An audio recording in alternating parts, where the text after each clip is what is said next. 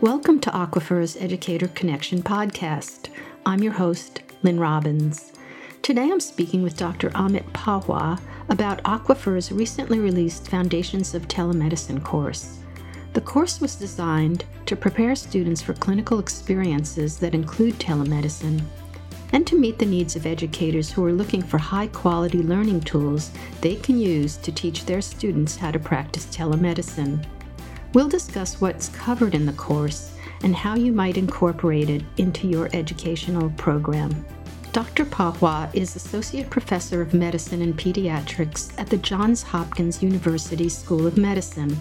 His educational leadership roles include Director of Topics in Interdisciplinary Medicine, High Value Healthcare, Director of the Internal Medicine Sub Internship Rotation at the Johns Hopkins Hospital, and Associate Director of the Core Clerkship in Pediatrics. At Aquifer, he is the teaching and learning lead of Aquifer High Value Care and editor in chief of the Aquifer Foundations of Telemedicine course. I first learned about his commitment to teaching telemedicine skills when I read an academic medicine article he co authored. The article presents evidence of the benefits of incorporating telemedicine content into medical education. Well, it's so good to finally meet you. I read your article in Academic Medicine, and I am so excited to speak with you about your work in the development of Aquifer's Foundations of Telemedicine course. Thanks, Lynn. And it's a pleasure meeting you too. I've enjoyed listening um, to some of your podcasts, Rocker. And I'm glad that we're able to now, after you know many months of hard work, um, be able to feature telemedicine this because I, I think it's an important thing. You know, we've been integrating this in my own school. And I know many schools around the United States are also looking at ways to know how to teach this or have things that they can, you know, integrate into their own curriculum already established. And our students are not going to walk out of medical school with at least having to do it once. I hope more than once, but at least once they'll have, you know, um, done a telemedicine visit. So tell me a little bit about your involvement in developing Aquifer's Foundations of Telemedicine course. It was a lot of fun now there's a need for teaching telemedicine. And all of a sudden, now medical students are doing telemedicine, whether it be by choice or they had to because their preceptors were doing it and they still need to get clinical experience.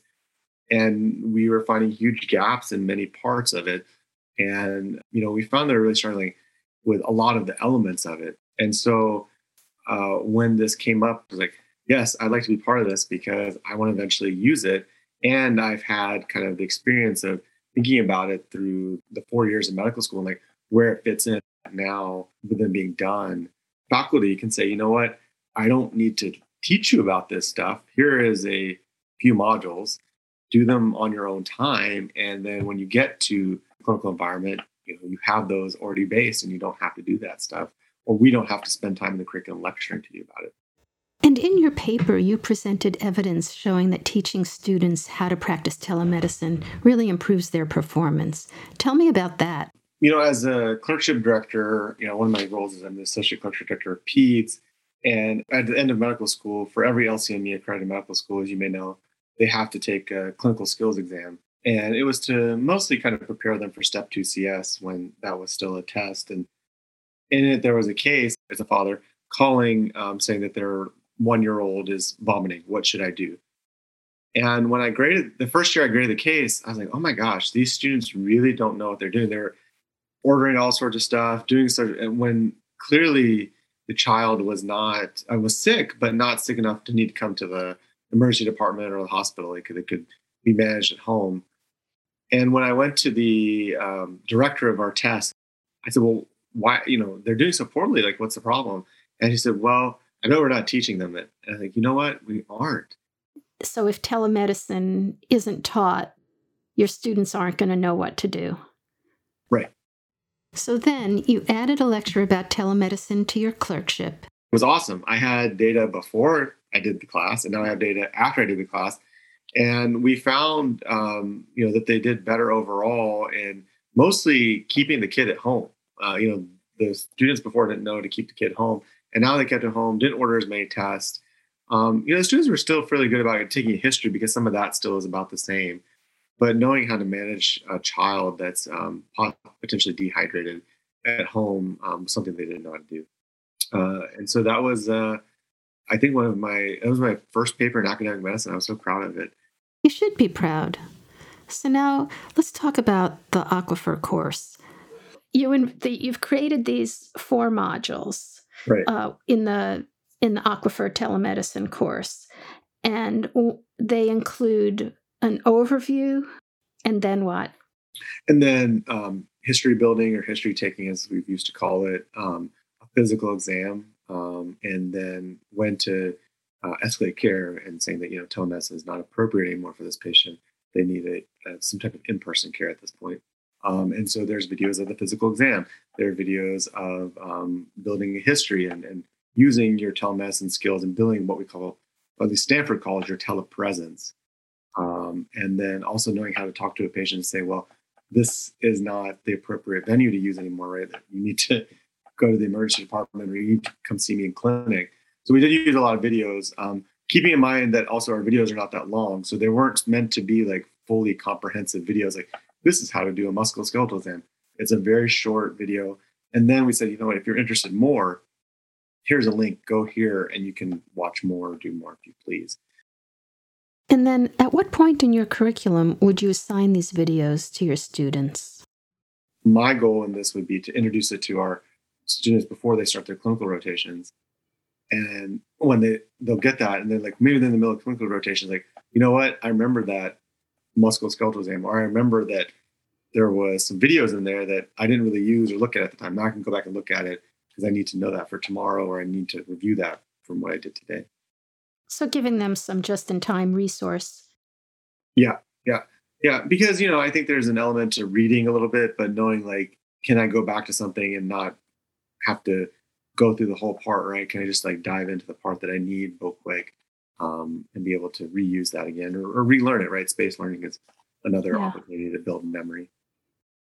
So this also um, now aligns with the AAMC's new competencies for telemedicine. Yeah. So when Sherilyn um, created the great learning objectives that she did, she actually just used those kind of competencies to create the learning objectives. Okay, so that was very intentional. Sherilyn Smith, Aquifer's chief academic officer, wrote the learning objectives with the AAMC's competencies in mind. Which of those skills or competencies have you seen students really struggling to master? I think the part that really we all struggle with, that we all miss a little bit, was the element of the physical exam. Mm-hmm. And how do you how do you adapt that? For example, the one thing my wife had to deal a lot with is, um, you know, as a pediatrician, is you know ear aches, right? And you, you worry about ear infections. How do you diagnose that when someone's at their house and you're at their house and you don't have an otoscope to look in their ears? Right. It may just take us back to the era of when we didn't have that many tools or diagnostics to diagnose things, and we really had to rely off our gut intuition. Mm-hmm. Um, and so I, I think that's where you know some of the I guess competencies of telemedicine come. Rely on the data that you can get. If, if all you can get is like a blood sugar, a temperature, and a heart rate, well, that's all you're going to get. And if all you can do is have the patient lift a can of soda in order to determine their strength, that's all you're going to get. And be able to rely on that more than, you know, if you have them in person. So it's a reminder to listen carefully, yeah. to ask the right questions, yeah. and to work with what you've got. Yeah, yeah. I, I mean, it goes back to what medicine has always was, right? It, it, yes, we have fancy PET scans and stuff now these days, but really it's the story. And we should be using the story to kind of help us figure out what's going on with the patient.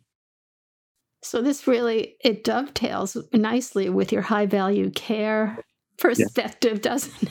Yeah, yeah. it saves money all around, right? Because the patient doesn't have to come in. Um, you know, often the charges for these are not as much as if the charges were in a hospital setting or something like that. But yes. then you really have to, I mean, the crux seems to be making that decision about, okay, this is not appropriate for telehealth. Now I need to to tell you to come in. Mm-hmm. Well, it's like it, it's like any part of medicine, right? Recognizing the emergency when it's there. Um, and I use the word emergency a little bit loosely in that um, you know, just recognizing when something needs more care. What clues again can you get from the patients? The way they look, right? If you have a video, the way they're talking on the phone, if it's a phone, the way their caregiver is talking, um, can give you clues so that this is not right and they need to more, they need a healthcare setting. The design features of the course seem important as well. So it's modular, it includes videos, it's also ready made, so not everybody has to recreate the wheel. Right. And and honestly, Lynn, I mean, you, you told me before you're uh, you know you did a lot of work in education. Like I think to me, this is just like telemedicine is the way we're going to start taking care of patients in some aspects. This is also the way we're going to educate students and, and residents and any type of learners. They're not going to be sitting in you know big lecture halls of 400 people anymore, or um, you know listening to some professor drag on for an hour about something. Like they're really they're of this generation where um, they want these bite-sized kind of like I want a little bit now and a little bit later and a little bit later and maybe I'll come back to it. And right. it's totally appropriate. Like I, I think they should should be able to access this education anytime they feel ready for it. Well, and I think more and more we're just demanding um, a more value added in our face to face interactions. Yeah. yeah. I don't have to sit and listen to somebody recap a chapter for me. But if I can go into a classroom and have a face to face discussion about the concepts that I didn't understand or run through problems that will help me understand the concepts, that will be helpful. Yeah. Yeah. And I, I, I, I you know, kind of flipped classroom model that you're talking about, right? I, that's where we envision these things being used, right? You do these modules before, and then, you know, for example, in our um, primary care clerkship, you're coming in and you're doing a video visit that's you know watched by a standardized patient and they're giving you feedback on it. So you're applying those concepts you learn in those uh, in those modules. Right. And that will give me the ability then to go forward and actually use the gold standard for example that i just watched in aquifer in my own practice. Right so, thanks so much for taking the time to speak with me today about the Aquifer telemedicine course. I think you've really given us a lot to think about. Yeah, and uh, you know, Lynn, thanks uh, to you and the Aquifer team for having me today. I really hope that uh, this was able to kind of whet people's appetite for our telemedicine courses, um, and I hope that uh, people find them very helpful. And you know, we also look forward to feedback on these. These are something that's new, and they're not static, uh, as we know everything in medicine is shouldn't be static and should be always changing for the better. Thanks for joining us this week for Aquifer's Educator Connection podcast. I hope you enjoyed today's discussion about Aquifer's Foundations of Telemedicine course. Cases are available to all teachers and learners. You don't need an Aquifer subscription to take advantage of this resource. As Amit described, you can use the cases to fit the time you have available and they're well suited for using as pre work for classroom session or as an independent activity. The short focused videos are great preparation for students and help them to build confidence. And importantly, the course has been developed by teams of expert educators. You don't have to figure out your own content or search for quality videos. The work is done. To learn more about this resource, see the show notes from today's episode at aquifer.org.